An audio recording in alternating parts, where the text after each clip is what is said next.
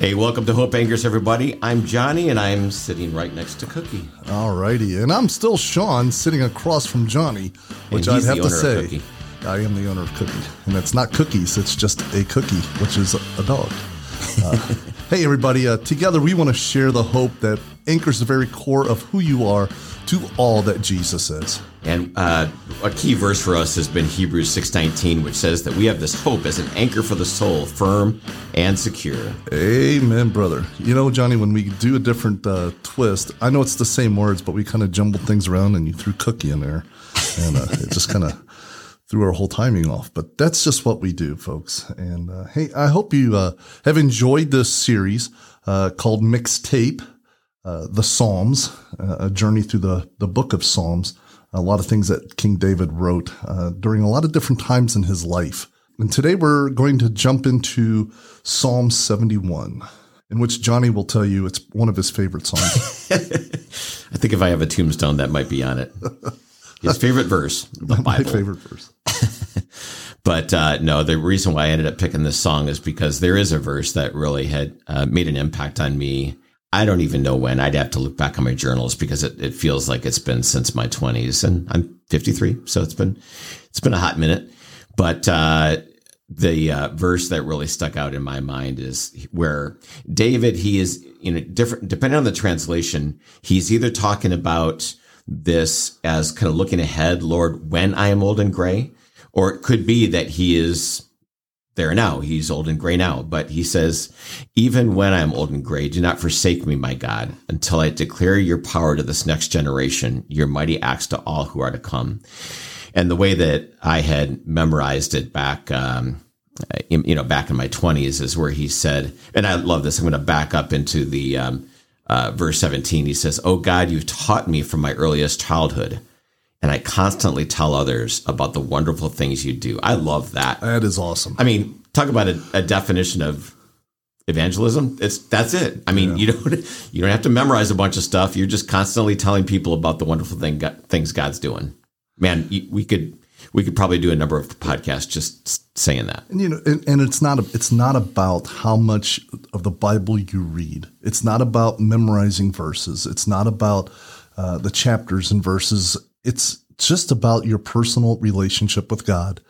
And as you reflect and you look back and you just kind of see where God's hand has been throughout your whole life, you can see the times when you have felt alone, but then you realize that it was you that turned. But then you also will realize when God's been right there beside you. And I think this is the, just to tell people that story alone. Everybody's got a story. In your story, when you had a relationship with God, when you didn't have a relationship with God, but God has been around you for your entire life. As David has said last week, you were with me when I was in that secret room hmm. in my mother's womb. You were trying to teach me then. So as I, as I grew old, you have always been there. So when you get to tell people your story, it's a story of love. It's a story of commitment. It's a it's it can be a sad story that turns great. Uh, I love last week when we talked about how David's been writing this song, and we compared it to a country song. And if you read my post last week uh, when I put out about this, I said David almost wrote the perfect country song. The only thing that was missing was a pickup truck. And that is true when you read these songs. And I love the fact they're called psalms, but you always call them songs. And it is. It is a song from our heart when we just sing his praises throughout. And this is just another one of those to where David is looking back and reflecting on where he has been, the mistakes that he has made, the love that God has shared with him, David's own devotion to God. And I think that's why we see this beautiful story between David and God, is because how many friends have you ever had that allows you the grace to make a mistake, mm-hmm. a really bad mistake? And yet today you're still great friends. Mm-hmm. That's exactly what is happening throughout David's time. He has this great friend. Yes, and, and you have said this in the past, and I love this phrase, yes, God loves you. He really likes you. Yeah. So verse seventeen reminded me of something that I first heard from John Wesley. Now, um, back in the seventeen hundreds, the teaching of John Wesley and the songwriting of Charles Wesley brought on this incredible uh, revival and renewal movement in the church. And there are a number of streams, number of denominations that hail back to what happened during that movement. But John Wesley would talk about prevenient grace. And, it, and you know, this is the whole idea uh, that God's grace has been in your life before you even came to know him, before you became converted, before you be- became born again. And it's just this recognition that God has been leading you up to that point mm. and recognizing that.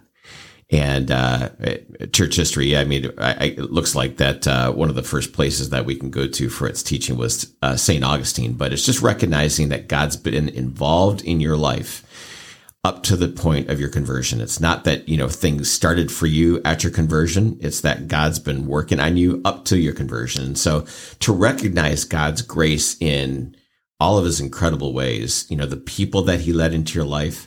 I mean, I think about the fact that even though most Sundays we would wake up as a family when I was really young and we would go, uh, should we go to church? Maybe, maybe not. And so sometimes we would, sometimes we wouldn't. There wasn't a whole, you know, there wasn't this big commitment in doing it. Uh, we would go to a little uh, church that was close to my grandparents' house, and then we would go to Grandma and Grandpa's house, and we would watch Lions football and eat uh, Grandma's home cooking.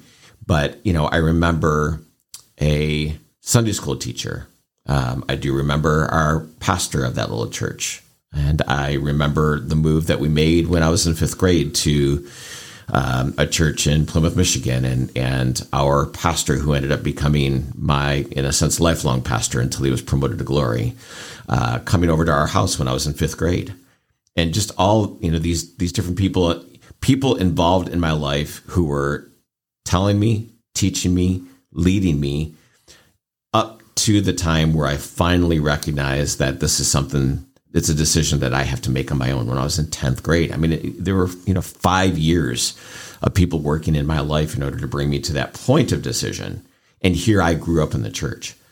And, you know, nowadays we've got so many people who aren't growing up with any kind of background. Mm-hmm. And so when you think about the influence that maybe you've had in your life, uh, that, you know, and what it took for you to get to a point of decision, it's just recognizing what God has been doing. So I, I just I just love that whole idea that, Lord, you've taught me from my earliest childhood.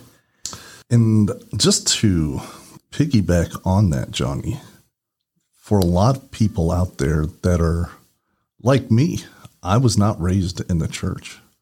I was probably a what I would call a creaster for most of my childhood.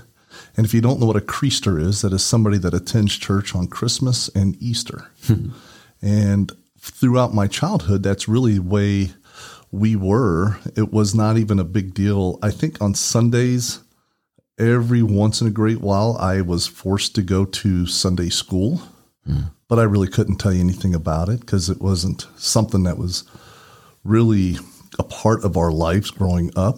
Um Not until I moved to a small town in Oklahoma, and I went to a very small church where there was a group of five kids. It was my my freshman year. I moved to this little neighborhood, and all five of them my age went to the same church. Mm. So that was my first experience of going to church. And I remember Brother Dan Palisano mm. preaching from the pulpit, pouring out his heart, and it was the first time I've seen a grown man have so much passion for the Bible, would cry during sermons. Mm. And just, it was all, it was, it was more than fire and brimstone. It was love.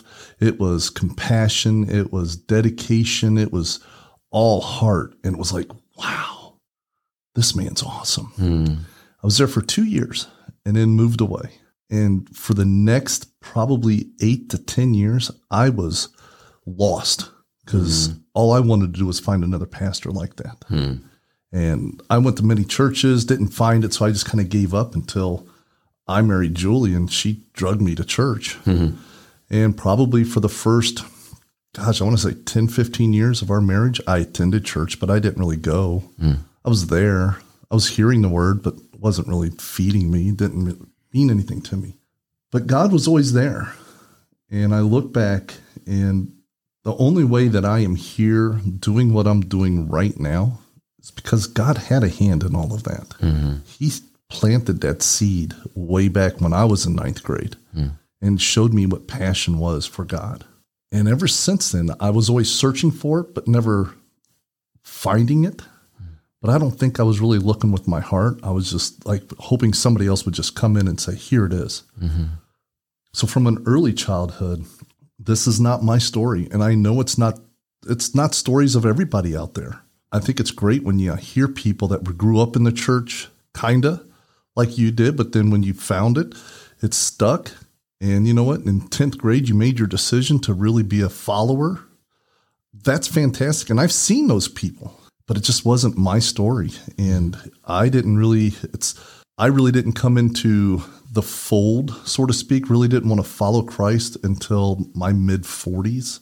And then even then it was just like dipping my toe into the water. And I really didn't become on fire for God until I was in my fifties. Mm.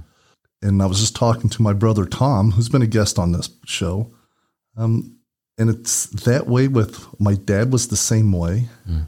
Uh, my brother Tom's the same way. I'm the same. We all came into the fold, into really fire, on fire for God late in, you know, in our early to mid fifties, late, late fifties. And then it was like, here we go. Mm. So, but if we all looked back, we could see God's hands throughout our lives and why we were protected at certain places. It was so we could be where we are today mm-hmm. to tell this story of it's never too late. Mm-hmm. So verse eighteen, whether, you know, in the N I V, it, it seems like he's looking ahead even when I am old and gray. So if he is looking ahead, I love that whole idea that he's dreaming about something. I think, I think a lot of times we might be dreaming about retirement. Um, I, I love the way that my pastor would put it. He said that, you know, he didn't want to retire. He wanted to refire. He wanted to get fired back up again for whatever God wanted him to do in, in his next chapter. Now, he did retire from, you know, leading a church uh, full time, but then he went into Uh, taking on churches to help them out during the interim periods until they called their next pastor, or he was in uh, leadership in, in the denomination, but he always wanted to be refired and never retired. Uh, but so, you know, if David is looking ahead to it, or if he is in old age, I love the fact that if he is in old age, he's not just sitting back and going, all right, I'm done. Uh, I've done my thing. I'm going to let the, I'm let, letting the kids take over. Yeah. All right, young adults, it's up to you. Uh, young couples, that's up to you. You know, I'm just going to sit here and, uh, you know, just, just enjoy it. He didn't retire. Yeah, and, he, and, go ahead. And, and I have seen personally in churches, um, where you have somebody that maybe, and they're not old and gray, but they have been doing the same things over and over because they're part of a small church. So they have put together all these committees. They've sat on the board. They've been the president. They have put on fellowships. They have done all of this work for many years, and they're not old and gray. Mm-hmm. They're just tired. They are just tired, and they're just looking for somebody to come up and take it over. Mm-hmm. But even when somebody tries to help, it's kind of funny because they're the first ones to say they're not doing it right. I want change, but maybe not that way. Yeah. And But this this thing, you know, where it says now, my version is now that I'm old and gray, mm-hmm. do not abandon me, O God. And I think that is that is where we want to be refired. Hmm. Now that I'm tired, now that I've been doing this for so long, please, God, don't let me be complacent with my life. Mm-hmm. Please just keep that fire going inside of me. Please allow me to adapt to the new ways of doing things mm-hmm. and to be a part of it. But I need somebody else to really run it and just let me enjoy being a part of it now. Mm-hmm. And I think that is where just don't abandon me. Just keep, keep the fire in. I love that refired, because I will tell you that I never felt fired for the Lord until I retired from my last job. So mm-hmm. It was it was when you say, I'm not retired, I'm refired, and it's true. Mm-hmm.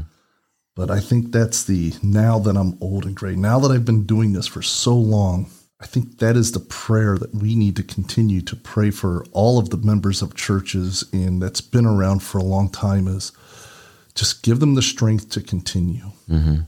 Yeah. And I, I love the feeling that he has uh, in this verse. He's like, do not forsake me, my God. He doesn't want God to forget about him.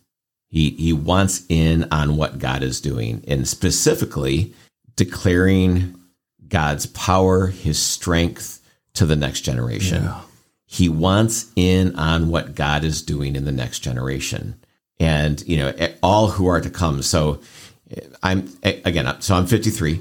Um, next generation for me are people in their thirties and forties. I, back when I was in my, well, so what's kind of fun being back here in Indiana in ministry, that's kind of where I started in ministry, because I was in college here, got involved in Uh, Youth for Christ campus life. So we were doing clubs in high schools, and that's when I was a freshman. I was seventeen going on eighteen years old.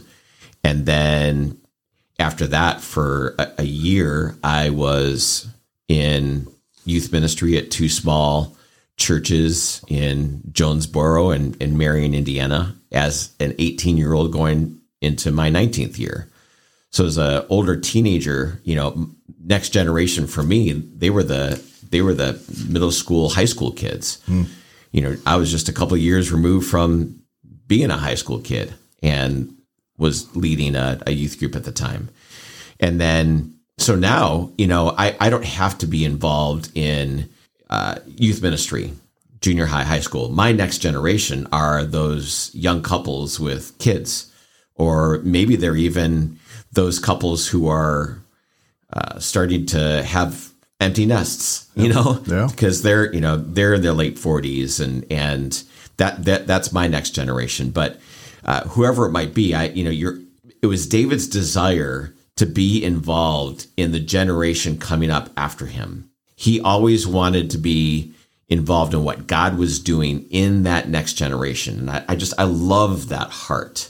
And I'm so glad that I had people around me as I was growing up who also had that heart. I mean, I can number so many people who, you know, the uh, the state police officer who was our small group leader as a young adult, um, the the the businessmen who were involved in uh, a men's group on Wednesday mornings, where, you know, these guys are executives at Ford Motor Company, and yet, you know, they had such an impact on me. The, the plumber and the electrician who went with us to, to go into the Appalachian Mountains in order to, you know, rebuild homes. I was learning plumbing and electrical work from these guys at church, and mm. they were my mentors. And I am just so grateful that they had a heart for the next generation. Some of these guys, they weren't involved in our youth group on a weekly basis. They would just come on these trips to be involved with us. And I'm just, you know, but they still had a relationship with me, with us. And, and I'm so grateful for those guys who were involved in the next generation. I just, you know, I, I can't, I can't say more enthusiastically that, you know, maybe you would pray for, you know, what's your, what's your let me, what, what do you want God to do? You know, what do you want in on? What are you excited about? If you're not excited about anything, that's okay. Pray for that desire to come back. Pray for that desire to come. And, and God will reveal to you a way in which you can step out in faith in order to, to make an impact. And maybe it's to impact the next generation. It could be that to impact the generation um, ahead of you. I know that when, when Michelle and I were back in school, she really loved going to the nursing homes and going there and just being a friend to, to people who were there. And guess what? And thank, thankfully, my my uh, my mom is being cared for by some really amazing young adults. But I'm so grateful that there were people, that there are people who absolutely love that line of work, to be with people who are older than them. But pray for that for that desire and that passion. I just I I, I catch a lot of feeling in David's prayer here, because it's just this, Lord, don't abandon me. Don't forget about me. Don't, don't cast me aside. Don't, you know, I want to, I want to be in on what you are doing next. And, you know, what we do is following him in what, what he is doing. Yeah. I think, you know, and I, I borrowed this line from Henry Blackaby, but a lot of times we pray that God would bless what we're doing instead of us doing what God is blessing. And so, you know, to to pray that we could see where God is work and see his invitation to work with him. That's where a lot of the excitement comes in. I, I, I do hope that you get recharged, you get fired up by, you know, listening to people teach or, or going to church and to worshiping and that kind of thing. But I'll tell you, one of the one of the things that really can get you fired up is when you see God do what only God can do, and he invites you into that work, and and you get excited because a lot of time, a lot of times it's right along the lines of the way that he's designed you, and even designed you in that moment. I don't foresee a day where the Lord would call me back into junior high and high school ministry, but I am excited for a new vision that God has for my life right now, and something that I, you know, we'll be we'll be laying out to our our faith family. But there's just a lot of passion here in, in what David has to say, and I I get excited about this verse. You know, as you were talking, and I'm sitting here contemplating all of this going through my mind, the whole new generation. It took it just took my mind to my current Bible study, mm-hmm. and the new generation is not necessarily those in an age of behind you or in front of you. It could be the new generation of followers themselves. Absolutely. That are just figuring out who God is. I mean, because you were a baby in Christ at the age of uh, fifty. I mean, uh, yeah. forty-five is when I started. Yeah. And then it was like, so the new generation of Christ followers. Yeah. That I, I get so excited when I real I just realized that it's not so much an age thing. It's about somebody who's coming along in God and mm. figuring out who Christ is. That's the new generation of followers. And that does fire me up. Mm. I think of our Monday night Bible study group that's all on Zoom. And we have people that have been around Christ for a long time. We have people that have just found Christ in the last couple of years. And to watch them grow and lead on a Monday night, mm-hmm. It's it's just beautiful. And that's where I'm looking at this now going, this new generation is not so much a new, a younger generation of fifteen years, sixteen, twenty-five, thirty years younger than me, or even a little older. It's those that are just figuring out who God is. Mm-hmm. And I think our country, this world is, is starving for the truth mm-hmm. of who God is. And it could be, I'm looking at this now and I'm realizing it's just the new generation of Christ followers. Mm-hmm. And I don't know, for me, that fires me up. Hmm. That just like pours more fuel into my heart. And it's almost like God saying, Sean, you're getting it. And I have strength in teaching. I have strength in in doing my little research and going into and trying to express the truth. And I think this is where God's really leading me. And this is why I'm in this seat right now across from you doing this podcast. This is why I went back to work as a contractor to be in the classrooms, to tell stories and to show and be that example of where Christ has been throughout my whole life mm. and why I'm doing what I'm doing today. This is why you invite me on Sunday mornings to come up and deliver the message with you. It's because that's the new generation of those that are trying to figure out who Christ is. And this is my role today mm-hmm. as I am turning old and gray. Mm. Mm. That's wonderful. Mm-hmm. And part of David sharing with the next generation how incredible God is, is the fact of, you know, verse twenty, it says, though you have made me see troubles and many, many and bitter, you will restore my life again from the depths of the earth. You will again bring me up. I think it's really good for people to hear how we struggle, um, you know, when we've gone through some dark times, and yet how uh, God has been there for us, how he's walked with us. And I think part of declaring God's power to the next generation, whether it's, you know, in age or in spirit, is to share with them that life isn't always going to be incredible as a follower of Jesus, that you will, you will still struggle, you will still go through very hard times, and you know, but David is this symbol for us, an example for us of someone who has seen God as his strength, seen God as a, a place to go to for safety, and seen God as someone who's been absolutely faithful in walking with him during those tough times.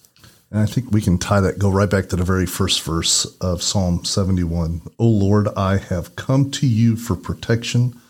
Don't let me be disgraced. Save me and rescue me, for you do what is right. Turn your ear to listen to me and set me free. Hmm. Be my rock for safety, where I can always hide. I love that. Give the order to save me. For you are my rock and my fortress.